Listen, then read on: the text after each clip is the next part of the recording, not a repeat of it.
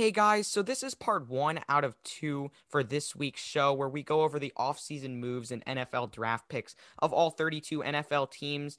Just letting you know here before we begin that we split this show up into two parts because it was running a bit long. We wanted to get a high quality show for both the AFC and the NFC. So this show will go over all 16 teams in the AFC. And again, we'll discuss the offseason moves and NFL draft picks of them. And the NFC show should also be in your feed right now. They'll release at the same time. We just wanted to record it on a different day because this show, again, was running a little long. And we actually discussed that in the middle of the show, which you'll hear about how we were going to split the show up. But again, it's in two parts. Both episodes should be in your feed, but this is part one of two for the offseason moves, team by team recaps show. So I hope you guys enjoy.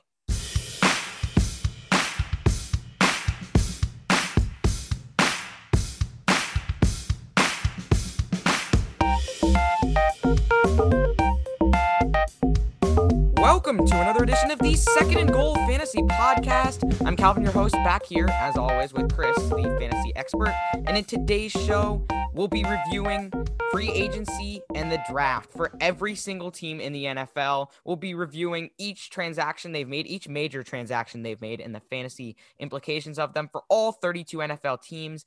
We're getting into mid June now, and pretty soon, like next week, we're going to be really, really getting into those big show sleepers, busts, positional previews, the ones that are going to prepare you for your draft with rankings and all of that. Our rankings will be wrapped up by the quarterback, or not wrapped up, obviously subject to change, but they will be worked on and released by the quarterback preview episode when we will start going over those rankings. We have sleepers and busts over the next two weeks. But yeah, today we'll just be reviewing the transactions so that we can get them in our heads, review what happened now that the dust has settled Chris is mm-hmm. back. We're recording on Friday, um, which is actually just three days after we recorded the previous episode, which is interesting. But Chris, mm-hmm. my summer just started. I'm feeling good. How are you today? I'm doing pretty good. Uh, Calvin, today was your last day of school, right? Yep, it was. It ended like we had like a very very short day, and so we got home, played some video games, and then just ate. I ate lunch, and then now we're doing the podcast. Pretty fun. Yeah, it's been a good day. So I've been off for a few weeks, but I but Calvin had his last day today. I know that feeling, so I'm sure you're having a good day, Calvin. But yep. then I think we're heading to the pool too right after this, so we're just having a good day all around. Yeah, it's gonna be great all summer long. Podcast, live show, pool, video games, just hanging out. Mm-hmm. Great. Yep. All right. So yeah, again, we're gonna be doing off-season free agency moves recap. No news today. If you want to send us questions for the show at SGF Pod on Twitter, send them there at Calvin underscore SGF at Chris underscore SGF. If you also want to just ask us and uh, you could just but make sure to tag the podcast in the tweet so that we know to answer it on the show. Or i mean i don't know sometimes we get questions on the podcast that's just people wanting it to answer on twitter um, which is why we don't have like a ton of questions on the show. Like i've gotten questions where they it's just tagging me and asking me to answer on twitter. So i mean if you just just clarify whether you want it on the show or not but i mean if you don't say mm-hmm. i'll probably just answer it there. Mm-hmm. Yep all right. So yeah, let's get started. Free agency, off-season moves, and Chris, I have the links posted in the note sheet. One of them like goes by division. It starts with the AFC East. One of them goes in alphabetical order, so you just kind of have to click on the team on the ESPN site to have like it match up with the NFL.com. So we're gonna start with the Buffalo Bills. So, uh, are you ready to go, or do you have it all pulled up? Mm-hmm. Yep. All right, sounds good. So the Bills, they did some things in the offseason, not that much for fantasy. We obviously know that they signed Mitchell Trubisky to a one year, $2.5 million contract. Emmanuel Sanders was signed to a one year contract, which might hurt Gabriel Davis a little bit. I mean, this free agency wasn't that, like, it, it didn't have that much impacting the offense. Although on defense, they re signed Matt Milano, picked up Levi Wallace, Tyrell Adams, and Efe Obada that so that'll help mm-hmm. their defense a little bit. I don't really think I'm going to be drafting their defense in fantasy just because this team became a team last year where they threw the ball first a lot more and just gotten a lot more shootouts. But yeah, not much on uh for the offensive side of the ball, not much for fantasy for the Bills, mm-hmm. at least in free agency. Yeah, definitely. I mean, the departure of John Ross or not John Ross, uh, John Brown definitely leaves a, a bit of a hole in targets, but I think that'll be scooped up by Emmanuel Sanders. The big player, I mean, I'm or there are a few players I'm watching though, kind of moving forward, and they didn't really make too many additions to prevent them from moving forward. And that's Josh Allen. Trubisky isn't going to hurt him. I'm looking to see him continue to develop. And then running back Zach Moss is another player where they didn't really add another running back. I mean, yes, they still have Isaiah McKenzie and Devin Singletary, but I think that Zach Moss kind of begins to take that step up, step up, and uh, and become the clear cut RB one in that backfield. And then another guy is Gabriel Davis, who I think is really interesting. He showed a lot of potential last year, and I think that if he continues to develop and he showed to have a pretty good rapport with uh, Josh Allen, I think that he could turn into a solid enough fantasy player. So obviously he's going to be limited by Emmanuel Sanders, but just one of those wide receivers that I'm watching for this team. Yeah, I mean, we can also, yeah, that, that was, I'm glad you mentioned John Brown. We can also talk about like who departed from this team. And other than that, I mean, not much to talk about there on the offensive side. Mm-hmm. And the draft was more of the same. I mean, it's going to be a little tough for Gabriel Davis because we were really hoping, like, with Stefon Diggs gone, he could really step into a three wide receiver three role behind Diggs and Cole Beasley. That might be a little bit less likely because they signed Sanders, who's a veteran. Uh, I mean, mm-hmm. I think Gabriel Davis could def- ha- definitely has the talent to beat out Sanders, but it's just frustrating that they got him and then picked up Marquez Stevenson out of Houston in round six, who was their mm-hmm. only skill position player that they drafted. Mm-hmm. Yeah, definitely. So maybe not this year we see Gabriel Davis take the step forward. Maybe we, I think we'll see probably a lot more flashes of it, but maybe it's in year three when he takes, when he kind of becomes a, a full time starter for the Bills. It's just tough because Emmanuel Sanders is definitely limiting his value right now. Yeah, and I mean, I feel like in Dy- like just talking about the Bills' defense, this again, it's not really one I'm focusing on right now. But in Dynasty, this can work out because you get Gregory Rousseau at the 30th overall pick, is what they got. 6'7, 266 pounds, incredible athlete. And then pairing him with Carlos Basham out of Wake Forest, who was just a nice, solid piece for them. He's not really the type of guy who can be like a, a a star edge rusher in my opinion, which is why he went with the 29th pick in the second round. But he can like he can pair well with a one like if Rousseau has a breakout, then you have Basham on the other side, and he is, is the type of player who would fit in well as a two in some sort of uh, edge rushing scheme. So maybe it's like a dynasty defensive stash. Although many people, I don't know if people are really doing that. So don't. I guess you don't really need to worry about too much what the Bills did in this offseason. Mm-hmm. Yep. All right. Let's move on to the Miami Dolphins. This team did a ton in free agency in the draft. This is we got to talk about this because I mean obviously there were there are a ton of different signings on both sides of the ball. Uh, the Dolphins just continue to make their defense. They've got a young defense. They also signed a veteran Jason McCourty, picked up Adam Butler at defensive tackle for a two-year deal, and uh, or they signed uh, Matt Skura and DJ Fluker, as well as trading for Isaiah Wilson and signing Adam Pankey, all offensive linemen. So that's good for them. But the main mm-hmm. things that happened were at wide receiver, and Will Fuller was signed to a one-year deal worth 10.625 million. Then the team drafted Jaylen Waddle in the first round at number six overall, revamping this wide receiver core for Tua Tagovailoa. We know this hurts DeVante Parker. This hurts Preston Williams. And I don't think Preston Williams is draftable anymore, especially with Mike Gesicki. Like he's honestly like the fifth target in this offense, or he should be at least sometime soon with once Waddle develops into the role. How are you evaluating this offense, Chris, for next year? Uh, I mean, definitely the signing of Will Fuller is huge for this team because it just gives Tua Tagovailoa another weapon. Jacoby Brissett is a is another solid option to play quarterback. We've seen him be a starter, so it's good that they got him as a backup. But I think that uh, I actually didn't like this free agency for a lot of the Dolphins players because it kind of feels like everyone is sort of limited right now. You've got DeVante Parker limited by, or well, all the wide receivers, Will Fuller, um, DeVante Parker, and newly drafted Jaylen Waddle they're all going to be limited by each other. So I think that's going to cap each of them.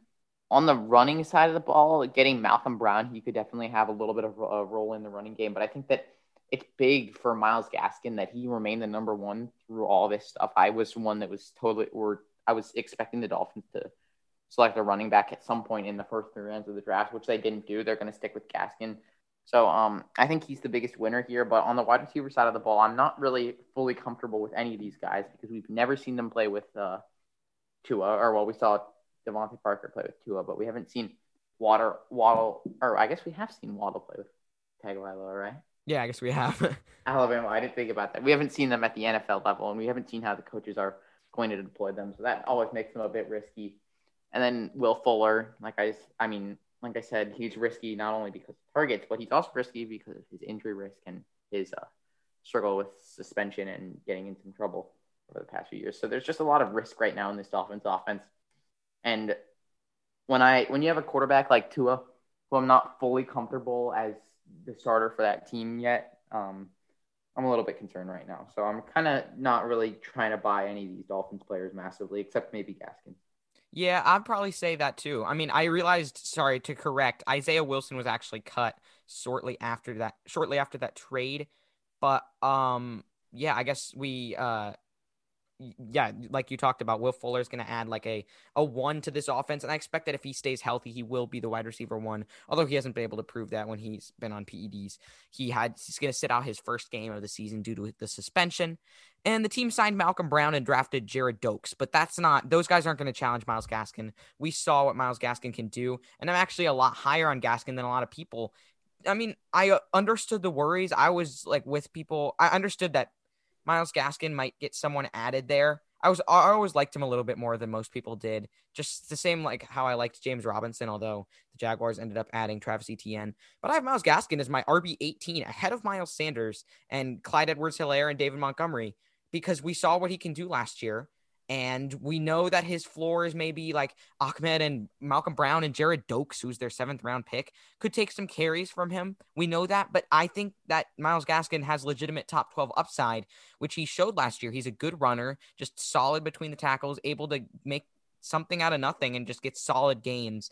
And um, I mean, his ADP is really on that RB2, RB3 fringe right now. So good value as we head into the fantasy, as we get closer to fantasy drafts. Mm-hmm. Yeah, definitely. And then Jaylen Waddle, we didn't really like his film, especially Chris, who was the film guy here on Waddle. Um, yeah, mm-hmm. watching him, Chris just thought he didn't like his hands, didn't like how he decelerated on deep balls to wait for the ball to kind of fall in, and just that sort of mitigated his speed. He can be good with manufactured touches, which is why your comp was Curtis Samuel. But mm-hmm. um, mm-hmm. yeah, it was. I guess as the wide resident wide receiver guy, Chris did not really like Jaylen Waddle all that much. Yeah, I didn't. I just didn't trust the hands. Uh, I didn't feel comfortable. I wouldn't feel comfortable having him running a, a, go route for me. And even though he is so fast, I just feel like he's going to struggle at times to get the ball in his hands unless it's manufactured, like you said, Tom. Yeah, I mean that number six overall pick, him going over DeVonta Smith is pretty big. So that's why I'm not writing him off at all. Like, mm-hmm. I mean, DeVante Parker, I feel like may still play like a decent majority or a decent a lot of snaps like at the beginning of the season. I feel like Waddle will take that over though eventually, and maybe he'll get some work on his hands in the NFL because that's something that can be definitely worked on. Like it's not a fatal flaw necessarily if you work on it. Mm-hmm. Yep. So, yeah, I'm not totally writing him off, but yeah, Chris, well, you were basically the as people probably know, you were basically the wide receiver guy here. I did some quarterbacks and running backs. Chris did wide receivers, and yeah, we got some guys mm-hmm. that we like. Zach Wilson and Elijah Moore is going to be awesome in New York. As yeah, the, the film of both of those guys was just outstanding. Um. All right. So let's see. Uh. Yeah. I guess so. We covered Will Fuller. We covered Myles Gaskin. Yeah, I think that's about it for the Dolphins. I don't know if I just don't really have a ton of confidence in Tua right now. I'm avoiding Will Fuller because there's just too many variables. The, the quarterback play, the injuries, can't really deal with that. And yeah, I guess we're sort of avoiding Waddle as well because I feel like DeVante Parker is talented enough to compete with Waddle for a good amount of time next year. So not my favorite guy at all. Mm-hmm. Yeah, definitely. Uh, mm-hmm. Yeah, I'm pretty much in agreement with you there, Calvin. All right. Let's move on to the Patriots in also in the AFC East. They had a really, really big offseason, signed a couple of tight ends, Jonnu Smith and Hunter Henry. We've really talked about this situation a lot. And now that they've added Kendrick Bourne, Nelson Agholor, Marvin Hall, who also signed later in the offseason, to this offense that for now, for the time being, Cam Newton is the starter. Bill Belichick has made that clear. And Newton just doesn't throw the ball enough to support a consistent fantasy op- option we've talked about how we both think Jonnu is the better tight end of the group and has more upside than Henry because of his athleticism, superior athleticism, and superior ability after the catch. So if I had to pick pick one, I would take Jonnu, but they're not going to be reliable on a week to week basis. And unless Mac Jones gets in, and even if Mac Jones gets in, they still might not be reliable on a week to week basis. So if I targeted one, I target Jonnu, but these guys can't be relied on as a starter in your fantasy lineups. Yeah, definitely. Uh, this was the Patriots were one of the teams that I mean, you could say they were the team that made the biggest splash in free agency. They got tons of guys: Nelson Agholor, Kendrick Bourne at the wide receiver position, and then Hunter Henry, John and Jonnu Smith. So they have totally revamped their wide their pass catching core, and then obviously they added Mac Jones to that group uh, in the draft. So I mean, I just don't know if I feel comfortable with a lot of these players right now, just because I feel like the, the Patriots are still, I wouldn't call it a rebuild, but they're still kind of not pushing for a Super Bowl run, or maybe not even, they won't even get into the playoffs this year. So right now, I'm kind of waiting. I mean, there's a lot of risk that comes with drafting either Jonnu, Henry, Agholor, or Bourne, because, I mean, there's so many people that can take targets away from them. And then I don't trust Cam Newton throwing to them. So really, I'm trying to stay away from this offense. Damien Harris is an interesting and intriguing play, intriguing player. They did re-sign James White, so that hurts him a little bit. But I mean, I think that as the time goes on, this backfield will start to flush out, and we'll start to see, or not this back, the backfield, the uh, receiving core will start to flush out, and we'll start to see some guys rise to the top and be fantasy options. But for right now, I'm trying to stay away from them. Really, the only player I'm looking at is Damien Harris. Yeah, I Damien Harris is going to be interesting. Looks like Sony Michel doesn't have much of a future in, in New England after the the Patriots declined his fifth year option. I don't mind Harris at all. I think he can be a solid player for fantasy. He doesn't have a ton of upside though, which is the problem. Once Mac Jones gets in there though, Mac Jones is a solid passer. And as for Cam Newton, I think his fantasy value can have some merit. I don't think he's going drafted in very many leagues. So if you believe that his rushing upside can, I mean, eh, which it can, like it can get you a couple weeks of like really good games. If you're willing to risk it, you could go after him, but you, know, you don't need to spend much. And yeah, that's pretty much it. It's just I'm not really relying on any of these pass catchers here at all. If I had to pick one, it'd be Jonnu. But other than that, not happening, not on my team. And they really improved their defense a lot. The Patriots are probably going to be one of the league's best defenses next year, which means you should probably go take them. They're going to be good at forcing turnovers. Got some guys back from uh 2020 where they had COVID holdouts, and uh, they got Davon Godchaux, Lawrence Guy uh, re-signed, Henry Anderson, Matthew Judon, um, Kyle Van Noy, Jalen Mills, um, just Raekwon McMillan, just so many guys. Um, I guess Kyle Van Noy is a re-signee as well, but yeah, that's an incredible offseason for them on the defensive side of the ball. Mm-hmm.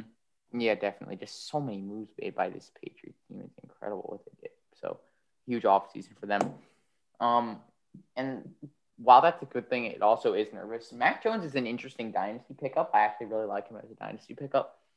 But for redraft, I just don't feel like he's going to step in. And so, I mean, yes, they have this really awesome foundation of pass catchers to build around a quarterback. But I think for now, Cam Newton is the starter, and Cam Newton has shown that he's not talented enough to be a fantasy relevant quarterback or at least at quarterback one. So I'm staying away from him. And until Mac Jones is the clear cut starter, I think you should stay away from drafting him too.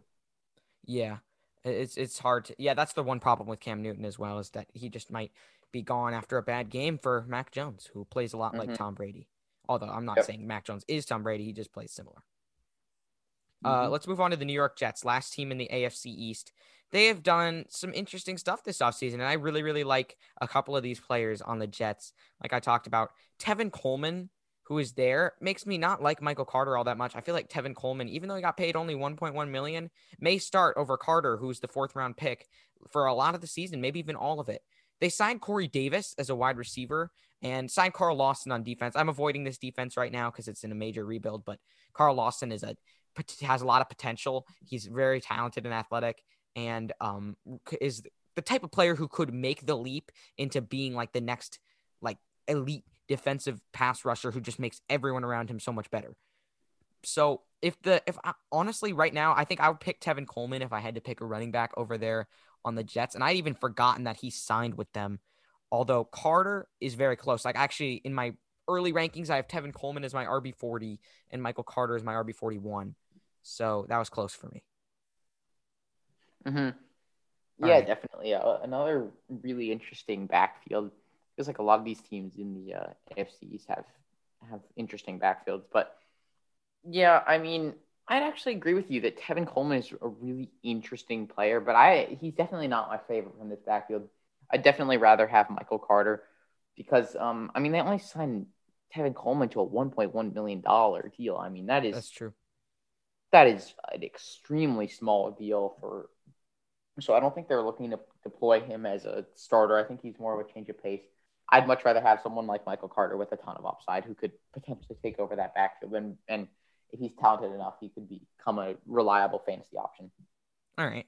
Yeah, and then we talked about Corey Davis. I was worried about Corey Davis earlier in the offseason because he has had very, very limited success and was frankly kind of a bust as the only target in an offense. But then the Jets had an awesome draft. Zach Wilson out of BYU, my QB1 out of this class, just for his ridiculous arm strength and arm flexibility, which is reminiscent of Mahomes and Rodgers, and his accuracy on those deep balls as well really makes me think that he could he has the potential to be at that level. He's incredible. Great pick for the Jets at number 2. Got him a guard in mm-hmm. Alijah Vera-Tucker and then Elijah Moore. Second pick of the second round and the Jets were shocked that he fell to them for good reason and I mean, like I said, I was the uh the I watched quarterback film. I watched Zach Wilson. I was blown away. Chris, you were blown away by Elijah Moore. He's had an incredible mini camp so far. And I mean, I think Elijah Moore is easily the wide receiver I'd rather have on the Jets, or pretty easily. I'm gonna like I'm gonna be ranking him like probably late 30s. Honestly, I haven't even done my wide receiver rankings yet, but I'll do be ranking him way higher than everyone else. So he will be an amazing value next year. He's just so good, so explosive, so great at just catching inside passes out, going deep. He's not the biggest, but great on slants, great at running after the catch. Just yeah, but I'll leave the film mm-hmm. analysis to you though. Yeah, I'm I'm with you, Calvin. I'm high on this new Zach Wilson Elijah Moore combo. They could be. I mean, this is a really potent team. I also like Corey Davis just for the same reason. He showed some flashes of being really talented last year, and now he's got a really good quarterback. Um, I'm excited. The Jets offense is one that I'm actually more I, am very interested in, in acquiring a, a, few of their players just because I feel like they're blooming with potential.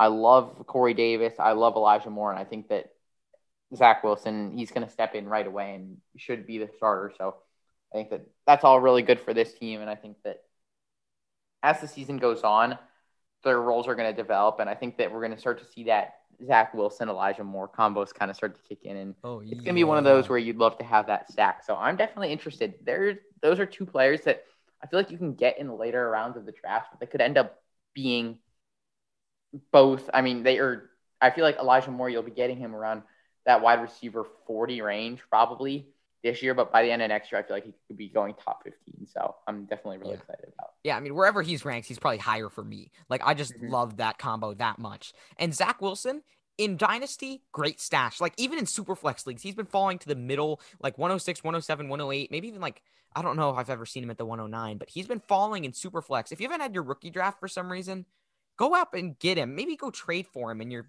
fantasy or your dynasty league. And even in redraft, he's my quarterback 21 right now.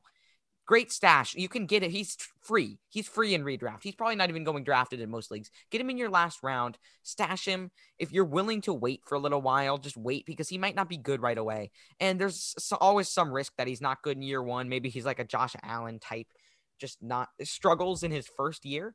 But I mean, that's going to be a perfect time to buy him low if that happens. And you want to be a year too early in terms of breakout rather than a year too late. Mm-hmm. Yep. All right. So yeah, I'm really excited for that offense. I think Corey Davis will have a lot more success now than I originally thought because he's got another potent option there. Um, not not that Chris Herndon isn't amazing, but mm-hmm. yeah, the Chris Herndon ship has sailed. They signed Tyler Kroft. Don't worry about their tight ends. And so yeah, that's pretty much it. Let's move on to the AFC North. Let's see. So you want to start with the Ravens, Chris? Mm-hmm. Yep. All right. Uh, the Ravens did a lot as well. Gus Edwards, Sammy Watkins, to the two main additions on offense in free agency. I guess uh, Edward I'm, Edwards was a re-sign, and he's actually eclipsed 700 rushing yards in all three years of his career so far. Just a really, really safe option. I currently have him as my RB 33, which is about six spots ahead of his current Fantasy Pros ADP. So good value in my eyes. And then Watkins, he's not good. With Lamar Jackson throwing the ball, who doesn't throw a ton, even if he starts throwing more because the Ravens also made wide receiver additions in the draft, I, I'm not buying in on Sammy Watkins at all. You can avoid him. Mm-hmm. Yeah, definitely. I think that, that Sammy Watkins is pretty much not worth too much in my opinion going forward. But it's really good for the Ravens that they did get Gus Edwards back. That was a huge signing for them, and I think that he's going to continue to combo nicely with uh, with J.K. Dobbins. And yes, it's going to be frustrating for Dobbins managers that he's going to take away a few snaps every single or a few touches every single game. But I think that Edwards definitely has a talent, and that makes him still definitely a draftable player. I mean, yes, he's probably not going to be a starter when Dobbins is playing, but he's one of the best handcuffs in the league. So definitely a draftable player, and I'm glad they got him locked up because he's he's one of the most underrated players in the league because he he impacts the game in more ways than you might see on a in a fantasy stat sheet. You know. Mm-hmm. All right. And then in the draft, the uh so yeah, I guess I mean I'm liking Edwards, like I said, right off Watkins in, in the draft. They got Rashod Bateman, number 27 overall pick, who I'm sort of fading next year, and then Tylan Wallace in the fourth round. I just think with those guys there, with Mark Andrews, with Willie Snead, or did Willie Snead come? No, Willie Willie Snead went to the Raiders. He did not come back, but. Mm-hmm. Um, there's just even with Lamar Jackson, even if he decides to throw the ball more, still got to throw to Marquise Brown. And I know Rashod Bateman's probably more built to handle like a bigger target share than Hollywood, but I just am not like people think he has a lot of upside. And if you're drafting this rookie right here, you're probably drafting him as an upside pick. I don't see the upside because he's uh, there's just not enough throws to get him into the top 20 top 25 range. Mhm. Yeah, definitely. I mean, a lot of the players on this Ravens offense are limited. So Rashod Bateman and Tylan Wallace, I also don't love them that much. I mean, just because I think that Lamar, their offense is, or their offense is still going to re- revolve around Lamar running the football and and the running game. So yes, I think that Rashod Bateman definitely has a good chance to to be a wide receiver too by the end of the year. But I'd much ra- I don't feel comfortable with him just because I mean he wasn't one of the players I was super high on going into the draft. I still feel like um, until he proves that he's super talented, I don't know if the Ravens are going to use him. I think I'd expect them to use more of a combo of like a Marquise Brown, Tylan Wallace, Sammy Watkins, Rashod Bateman. So right now I'm staying away from Bateman. All right. Yeah. Oh, oh, so you are staying away? I thought you had been a little bit. Yeah, I guess I, I remember you were like a little bit. You liked him a little bit more, but yeah, I mean, I understand. I'm mm-hmm. glad that you're. Well, just because I mean, the Ravens don't have a proven wide receiver one, so yeah. I mean, yes, Bateman could be that guy, but in, I, right now I still don't feel it's just a huge risk for me just because I didn't love his film or, or going into the draft. Like, I, I still think that he was, I don't mind him going in the first round, but I'm definitely not super high on him. So since I haven't seen that, I'm not willing to be, I'm not super excited about him just because I don't know if he can be a wide receiver one. But I mean, the other thing though is in that Ravens offense, there's a lot of people that are going to be taking attention away, you know. So you've got mm-hmm. Lamar, mm-hmm. they're going to have to have a spy. Then you've got Dobbins, Edwards, you've got and, Sir Marquise Brown. So I think that that should allow Bateman to get his single coverage and be able to go to work a little bit and do what he does best. So if he can develop nicely, he, that's why I think he could be a good player. But I'm he's still really risky for me, so that's why I'm trying to stay away from him a little bit, just because I don't want to incur all that risk. Yeah, Mark Andrews is the only pass catcher I'm really trusting here. I just mm-hmm. oh yeah, Mark Andrews, and then obviously you have Mark Andrews. He's yes, I agree with you, Calvin. He's the only one I really trust because we know what his role is in that offense, and mm-hmm. he's going to continue to get some solid fantasy points. Yeah. All right. So uh, that was the Ravens. Let's move on. What's the next team on here? The Cincinnati Bengals didn't do much in free agency for their um, offense in the draft, though. Picked Ja'Marr Chase at the number five overall selection not much else, so we can just stick with Chase in this wide receiver core. This is amazing for Joe Burrow, who now has legit top eight upside, and he's probably going to rank, be ranked n- near there for me. He's currently my, uh, as I got to go look, he's currently my quarterback nine. So I do think he definitely has that upside. A lot of people are really in on him, though, as well, right around now. So it's going to be interesting to see what happens with that. But um, yeah, I like Joe Burrow a lot more. And I think honestly, I feel like Ja'Marr Chase, Tee Higgins, and Tyler Boyd, all three of the wide receivers there, can still be productive. We saw we I, we know Tyler Boyd is going to get some targets. He's open. He's the slot guy.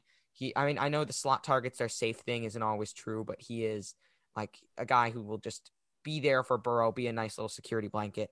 And then Tee Higgins and Ja'Marr Chase are two more of the outside field stretchers who can sort of dominators, uh, especially Ja'Marr Chase, who plays a lot, who plays a lot like that. And so but I mean, now that AJ Green's gone, that's leaving 104 targets on the table. Joe Burrow threw basically like I think he might have thrown more than any quarterback in football last year before he got hurt. There's space for all of these guys to produce. So I really love Tee Higgins as a value next year, like Tyler Boyd as well. Although he just doesn't have, he's going late, like wide receiver, back in wide receiver three, and I like that value a lot. He just doesn't have the upside he had before. And then Chase might be the guy who I like the least out of these guys, but I still think he can be a value. in next year's drafts. Although the excitement about him and the new rookie fever and that he got drafted with the fifth overall pick will probably boost him to be less of a value than the other 2 Mm-hmm. Yep. All right. I agree with you there. Um. Okay. So that's it for the Bengals. If you have any other thoughts, uh, you can share them. Mhm. Otherwise, we can move on. Yeah. Uh. Hmm. Yeah, I agree with your take. Uh, but for Joe Burrow, I mean, how risky is he with his injury history and the fact that the Bengals didn't address the offensive line? They did. I mean, they Like, picked Jackson if- Carman in the second round, and they've signed Riley Reiff. Yeah, but or but the fact that they, I still don't feel comfortable though And they with get Jonah Riley Williams, too. And I don't think. I mean, I still feel like there's a lot of injury risk right now for Joe Burrow. So, is that like knocking him down in your rankings, Calvin? 'Cause I think it's knocking him down like two spots. In He was still able to produce even though he was being sacked. They've gotten two offensive linemen and get one back from an injury. I, I think this they'll he'll be fine. I, I I don't. I mean, Okay, obviously yeah, I. I'm gonna knock him down just a little bit, just because it's tough to recover from a big injury like that. But uh, yeah, I think he has not- the I'm ability to do it. And I mean, I kind of forgot about uh, Jackson Carman a little bit. I guess that should help. But I was actually really disappointed that the Bengals drafted Ja'Marr Chase over Penei Sewell. I think it would have been best for their future to go Sewell. But uh, I Yeah, mean, it would have helped Joe Mixon's efficiency as well. But and then I mhm. would have loved yeah, I think Like, it would have been best there for their offense. So like that Tyler really Boyd hurt. would have had borderline top twelve upside if it wasn't for that, and he was going at like wide receiver thirty. So I'm Mhm. disappointed. Yeah, I mean, think Tyler about it, Calvin. All the players you liked, it would have helped if they drafted Penei Sewell. Would have helped Joe Mixon. It would have helped Joe Burrow. It would have helped uh, Tyler Boyd. You know, you would have been really happy. But uh, Mhm. they went Ja'Marr Chase. I love those two together. I think they'll develop into a nice duo. But there are a lot of concerns right now with injuries, so that kind of hurts right now, and that's kind of scaring me a little bit away from a lot of the from drafting Joe Burrow. Yeah, I- mean, it makes sense. I'm just, I'm not worried about the injuries. Uh, it's not a concern since he's not really a running quarterback. I think he'll be fine. He's looked better than ever, apparently, when he's been throwing. So we're good. Cleveland Mhm. Browns. They re signed Rashard Higgins. Not much in free agency for them. And we got to go a little bit quicker if we're not, like, if there's not much in free agency, we're not going to talk about them because we got to go through all 32 teams and stuff. So, Mhm. yeah, Rashard Higgins is solid, but not going to have a huge role with Beckham and Landry. And then didn't actually do much in the draft. The only guy here, Anthony Schwartz out of Auburn, was their late third round pick. So if you want to just briefly talk about their wide receiving core, then we could just move on. Yeah, don't I mean, I think this is still here. Odo Beckham and Jarvis Landry's core. I'm not worried about Schwartz or anything. I think the biggest things that the Browns did were on defense. So really not And- too much changing on offense. Still love their running game, and I think that um, OBJ and Jarvis Landry, I think they can rebound nicely, and they didn't add like some first round weapon or something. I don't think Anthony Schwartz is going to be able to take away from them too much. So Yeah. I'm still comfortable with them. And so yeah, I mean, not much turnover. I just expect Baker Mayfield to continue to develop, and I think that this offense as a whole gets better. Yeah, I mean, and the the one thing though, this defense did add a lot of playmakers, and they've always been borderline draftable. But now, I mean, Greg Newsome at corner to shut some receivers down. Then they also got Jeremiah Owusu Koramoah, and sometimes the best defenses aren't the ones who are actually the best in fantasy. It's just the ones who make plays. And Owusu Koramoah, he may look a bit undersized for a linebacker, but he's just incredible at delivering bone crushing hits. He might force a couple fumbles just on his own, add a couple extra, and just add a few extra points solely on his own to this defense. Just another guy that can make plays and force turnovers, which are so big for your defensive output. Mm-hmm. Yep. All right. Uh yeah, that's about it. Pittsburgh Steelers didn't do much on offense other than re-signing Juju, and they're gonna try to move Juju to the outside for some of his snaps, which is great because Juju was so bad on the outside through the first three years of his career, or first three or two, three years of his career. Or I guess no, he only played outside first two, I think. Yeah, sorry. First two years of his career was when he played outside, I believe. And that's going to hurt Chase Claypool, who's not going to be on the field as much. People forget that Claypool sort of regressed a lot near the end of the last year after his breakout. I'm avoiding him because of this, because he might just not get consistent snaps, which is unfortunate. Although Juju is not good on the outside, he needs to move back to the slot. He can't be an alpha dominator on the outside. He just can't. I've talked about this, and he didn't perform in fantasy. And now, yeah, avoid Juju in fantasy at all costs. Mm-hmm. Yeah, oh my yeah, gosh. definitely. I'm I'm with you there, Calvin. Avoid Juju, and um, I think the really the only actually this might surprise some people, but the only wide receiver I'm excited about from this group is Diontae Johnson just because he gets a ton of targets. But right now, I don't. I'm not sure where Claypool fits into the puzzle. And I, like you said, Calvin, you and I are both off Juju just because we don't think he's that talented. So, yeah, I mean, in the running name game though, they drafted Najee Harris. Ooh, I love him. I think he's going to get a ton of touches. Mm-hmm. Yeah, he's gonna be. I, I don't know if he's gonna be very efficient, but yeah, the touches are gonna be great. They also drafted Pat Free, Freiermuth, uh, mm-hmm. who's just gonna hurt Eric Ebron's potential, especially near the end of the season when he gets used to the offense a little more. I don't love Freiermuth. I don't know if he's even gonna be good in the NFL, just because he's not like that much of an athlete compared to like some other tight ends that are like stars. But um, I mean, he obviously he has athletic. He has to be in the NFL, but not as much compared to some other tight ends. But yeah, Najee Harris could get 300 touches as a rookie, and yeah, and I was efficient with them. Stat is... the other day about like first round RBs that had gotten over 250 touches, and every single one of them I think was in the top nine in their first year. Every single one of them. Yeah, over like the last 10 years, every single first round RB, and it was like 10 of them, and all 10 had finished inside the top nine, and some of them were like number one. Wow. I mean, maybe I'll need to move up Najee in my rankings. Yeah, and so that made me really think like. Oh wait, I have wow. Najee as my RB thirteen actually, so that's pretty high already. Mm-hmm. Yeah, like so I'm definitely going to consider moving Najee up, and just I mean, you always want to pay pay attention to historical trends, and I don't see why Najee should be an outlier. He's shown a ton of potential, and so I think that he can be really good next year, and he's going to be that player that uh, can kind of win you a fantasy league because he's going to jump into that uh, big role. Yeah, I currently have Najee as my RB nine. Yeah, it looks like guys on Fantasy Pros. Oh wow, that's high. So you're gonna love him because he's the RB 15 on Fantasy Pros. Guys ahead of him: J.K. Dobbins, Austin Ekeler, Joe Mixon. Uh, yeah. give me Harris over all of those, and then guys behind him who I have ahead is just, you know who it is, D'Andre Swift. Mm-hmm. Yep. Oh man, D'Andre yeah, Swift. So, D'Andre Swift is behind Josh Jacobs, David Montgomery, Miles Sanders, and Clyde Edwards-Helaire all most of them by decent amounts. He's the RB mm-hmm. 21 on Fantasy Pros. What a value for the RB 12. Unbelievable. Mm-hmm. Yep, I have him as my RB 10. Woohoo! D'Andre Swift season. I'm not worried about Javon, Jamaal Williams because you know what D'Andre Swift is. Jamaal Williams, but better at everything. Mm-hmm. So he's going to be on the field. They're going to go with the hot hand approach. They said it.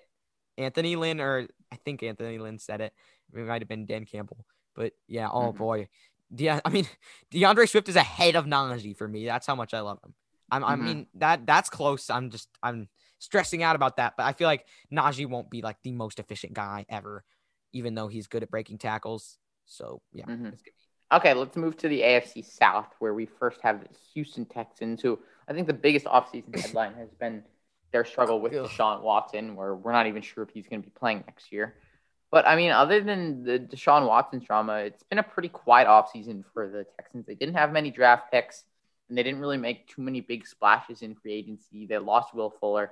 This team is all trending in the wrong direction. The only player that is really super fantasy relevant in my mind is Deshaun Watson, just because his legs are going to carry him. You can make a case that Brandin Cooks, who has been noted a lot as one of the most underrated fantasy players, he could be a, a good guy. But I mean, other than that, it kind of feels like there are those two weapons Watson and uh, Cooks. But other than that, I'm a little bit concerned about what mm-hmm. the rest of this team can do for fantasy. I mean, you have Philip Lindsay coming in as an offseason move, so he's going to be Mark limiting Ingram, that running back core. to join Johnson. David Johnson. So everything is moving in the wrong direction for fantasy and for NFL purposes for the Houston Texans. Yeah, that backfield with Burkhead, Lindsay, Ingram, and David Johnson is disgusting. I'm avoiding it.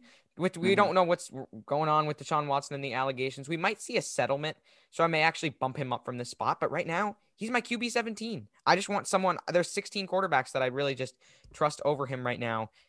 Even like a guy like Ryan Fitzpatrick, I feel like Fitzpatrick's gonna be underrated. We people like to forget how what he does for fantasy, and I'll I'll show you. I mean, quarterback rankings consensus for Fantasy Pros.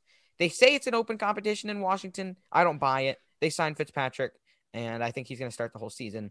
Um, QB 20 was Fitzpatrick, and uh, I have as my, as my QB 16 right now. But yeah, Deshaun Watson, so hard to rank because I don't, this is not what I'm like supposed to, we're not like, this is not what we signed up to do. Basically, we're not trying to like read legal situations. We're trying to rank fantasy players based on talent and opportunity. So I don't know where to rank mm-hmm. him, but right now it's my QB 17.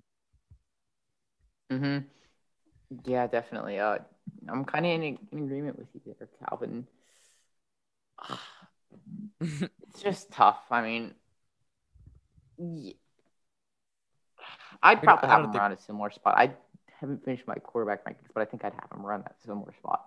Okay, and then Nico Collins, their third round wide receiver, is a solid dynasty stash, but not much else. I mean, he's, I think he's a big, he's a, definitely a bigger guy, good red zone threat, 6'4", 215, but probably mm-hmm. just a little yeah, bit. Yeah, I actually like Nico Collins a little bit to maybe develop in the future, but right now, it's, I mean, this is just a, a black hole if you want to try and develop players right now because this organization is falling apart. So that's not good for this team, and that makes, I mean Nico Collins should be an incredible buy in Dynasty, but right now he's, I mean, in some rookie drafts, he's not even being drafted in three rounds. So, you know, it's just disappointing. This team is really, as Calvin likes to say, going down the tubes. And so that's why I'm staying away from their a lot of their players in fantasy. Yeah. I haven't actually seen I mean, down crazy. the tubes. Their top player right now is going as I mean, their top quarterback is going around like like past it's going as a QB two. Their top wide receiver is maybe a wide receiver three, and then their top RB is at highest an RB two. So you know, it's just mm-hmm. this team is struggling right now. Ooh, Kyler Murray wants to run less in 2021. I was looking at the Fantasy Pros rankings. We just got that news um, from Brand, or I guess it's uh, ArizonaCardinals.com or AZCardinals.com. So, okay, mm-hmm. yeah, that might that might actually adjust my ranking of him as quarterback one. So, um, it's kind of yeah that that's that's gonna be it's gonna limit his potential his rushing upside but yeah i guess talking about the texans i mean i also wanted to get back to nico collins who was like it's clear that we know he's a raw player because he's he has the six foot four 215 he has size in a class that lacks it but he fell to the late third round and that's because he's not a great route runner and he doesn't have great hands he just doesn't have like the fundamentals of a wide receiver although his height could just like really carry him as well. So, yeah. Mm-hmm. Oh, man, yep, I'm in agreement. Kyler versus Mahomes versus Allen is killing me right now. Yeah, I know. I'll just leave it the way it is for now. Mm-hmm. Yeah, it's it. They're definitely a top three, though. I'd say. I mean, I don't yeah. think. Oh yeah. Anyone else to join them? Mm-hmm. All right, next team. Uh, oh man, the Texans made a ton of like mediocre signings on defense. Uh, the Indianapolis Colts got Carson Wentz. T.Y. Hilton's back. I'm not really. I don't know. It's it's it's hard for me to like like any of the pass catchers here. Ty is probably still the one, but they didn't really do much in the draft either. So I'd say Michael kinda, Pittman actually. I I don't know. I, he didn't show. He showed nothing last year that makes me think he's any good at all. I, I'm just uh, pretty much ignoring the Colts. I don't love Wentz because he was just so. I mean, I know he reunites with Frank Reich, but he's just too untrustworthy for me right now. Not even in my quarterback rankings. And yeah, Ty was just not playable when he didn't have a good matchup. So mm-hmm. I I really like Michael Pittman, and I actually like Carson Wentz a little bit. And then obviously JT, I think everyone has him as a top twelve RB going mm forward. But yeah, I'm really excited about what Pittman and Wentz could do. I think that's going to be one of the more surprising combos. That's one of those are two players that I'm actually looking to get in drafts, and I I'm buying them in in a redraft and dynasty. Mm-hmm. All right. Uh, but yeah, I don't, I don't. Other than that, I don't really like the Colts. I just, I don't like Pittman as much as you do anymore. I liked him last year, just didn't show anything. The Jacksonville Jaguars, they picked up Marvin Jones. That was their major free agency signing, and then obviously drafted Trevor Lawrence, which was expected at the number one overall pick. Lawrence has some rushing upside.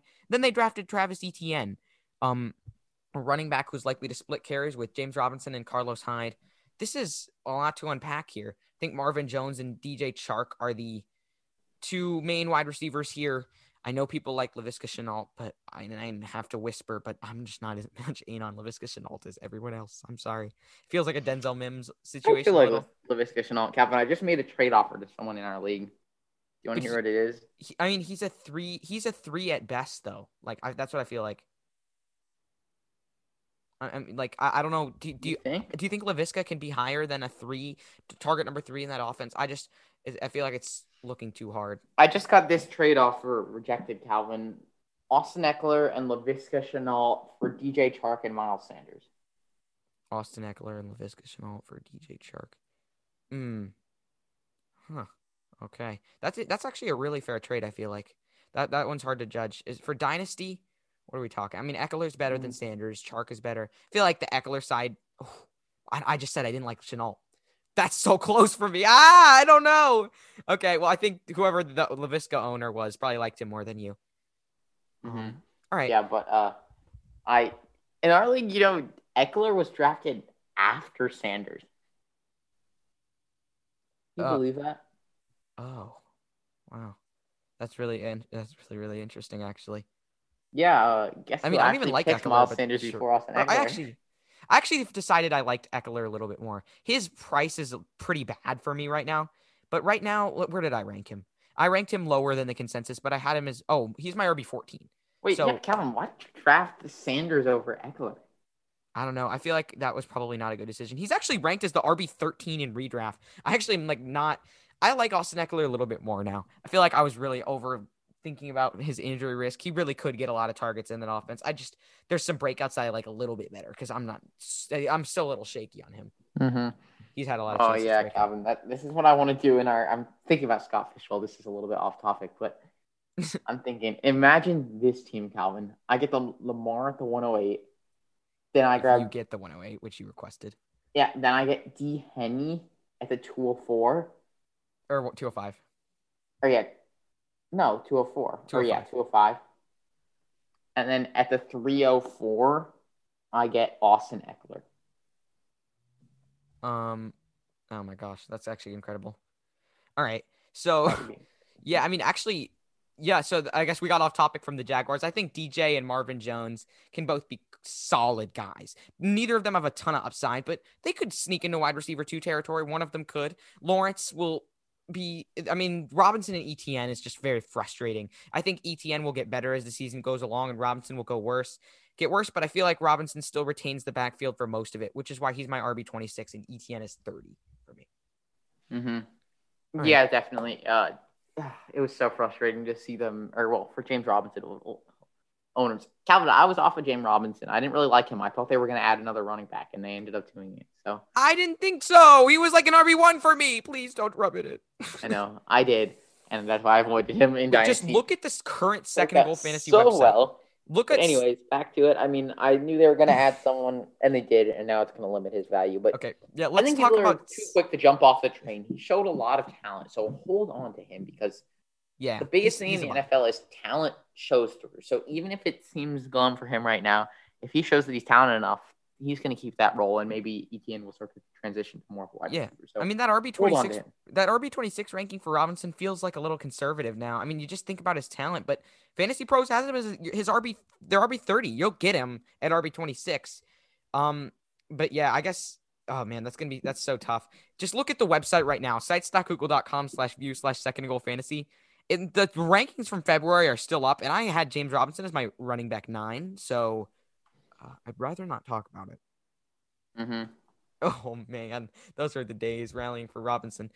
But actually, Chris, you know what we can do? So yeah, this is taking really long. I realized. So let, how about we split this up? We can record the second part, the NFC tomorrow, and then just do two episodes and release them at the same time.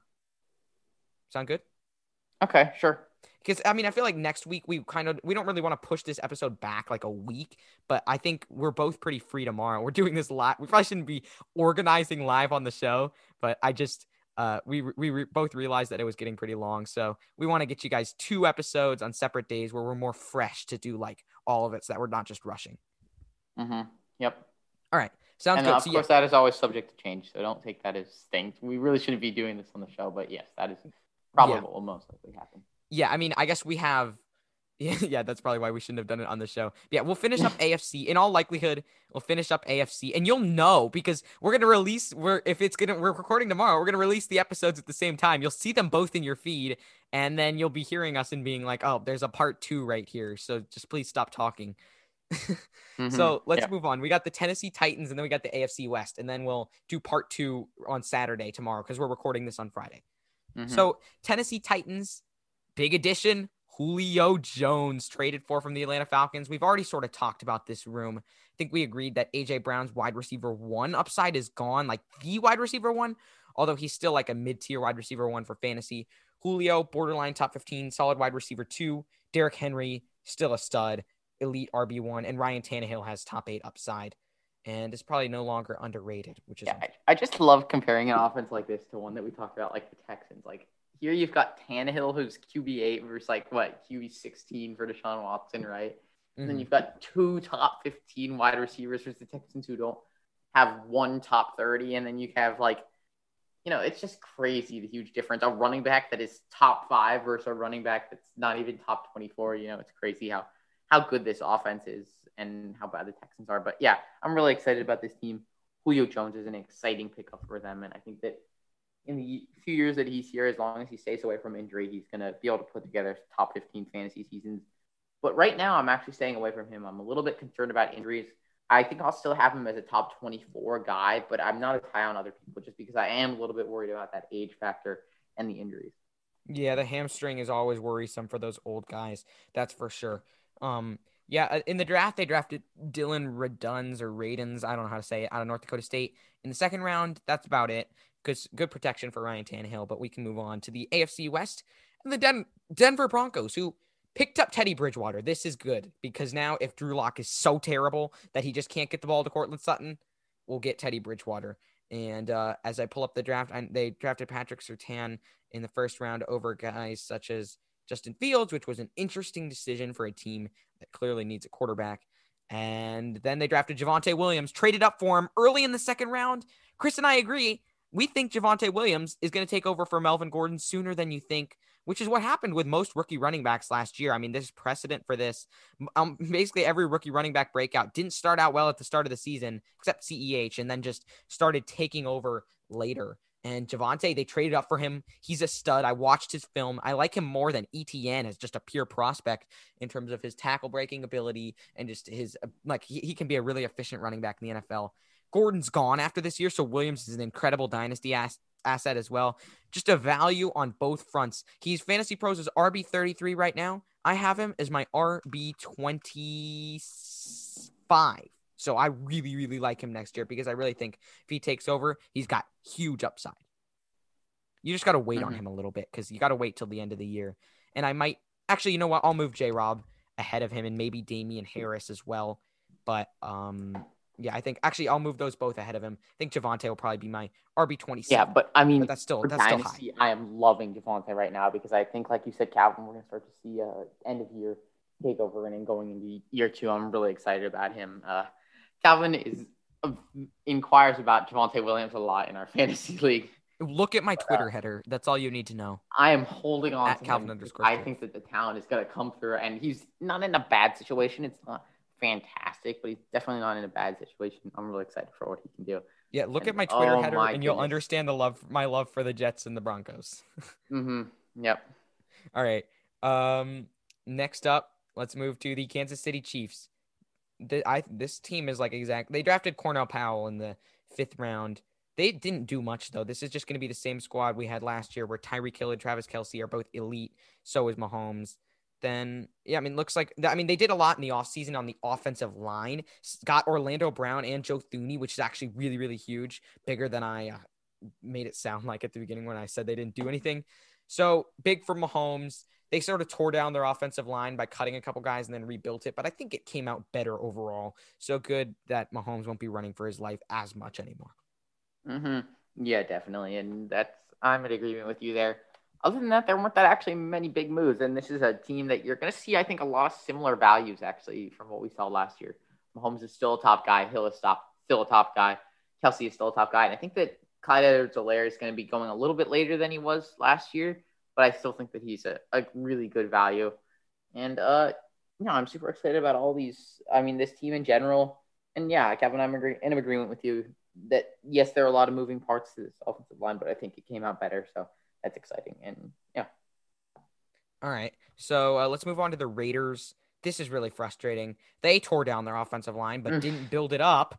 And signed yeah, Kenyon they- Drake to compete with Josh Jacobs. Got John Brown, who's actually the wide receiver one there. I actually really like John Brown. Great sleeper next year because he's the like he can be the one, and he's very talented. People forget, even though he was hurt. But Chris, as the Josh Jacobs owner in Dynasty, you were not happy about the Kenyon Drake signing.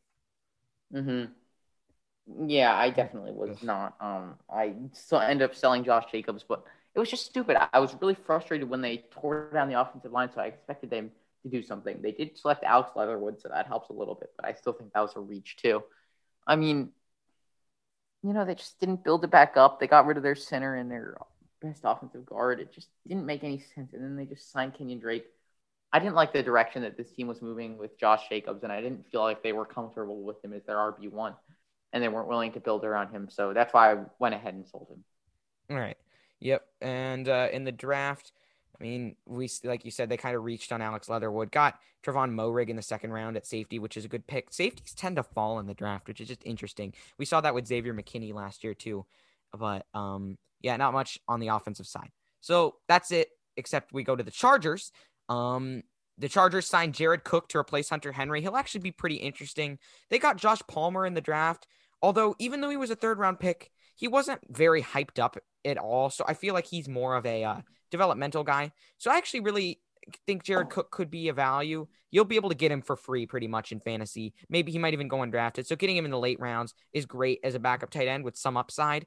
Then they got Rashawn Slater, who will protect Herbert, protect Ekeler very, very well. And other than that, yeah, they also I knew they had helped with the offensive line more. Signed Matt Feiler, uh, signed Corey Linsley, who is one of the best centers in the league. Five point five million dollar deal. He is gone from the um he's from the Packers and former All Pro. Whoa, former All Pro center. Sorry, I will edit that out, but that was something that started in a video that you're not hearing because I edited it out. But some some Funny. video started playing when I clicked on Corey Linsley. But yeah, I mean they improved their offensive line a lot for Herbert and Austin Ekeler. Mm-hmm.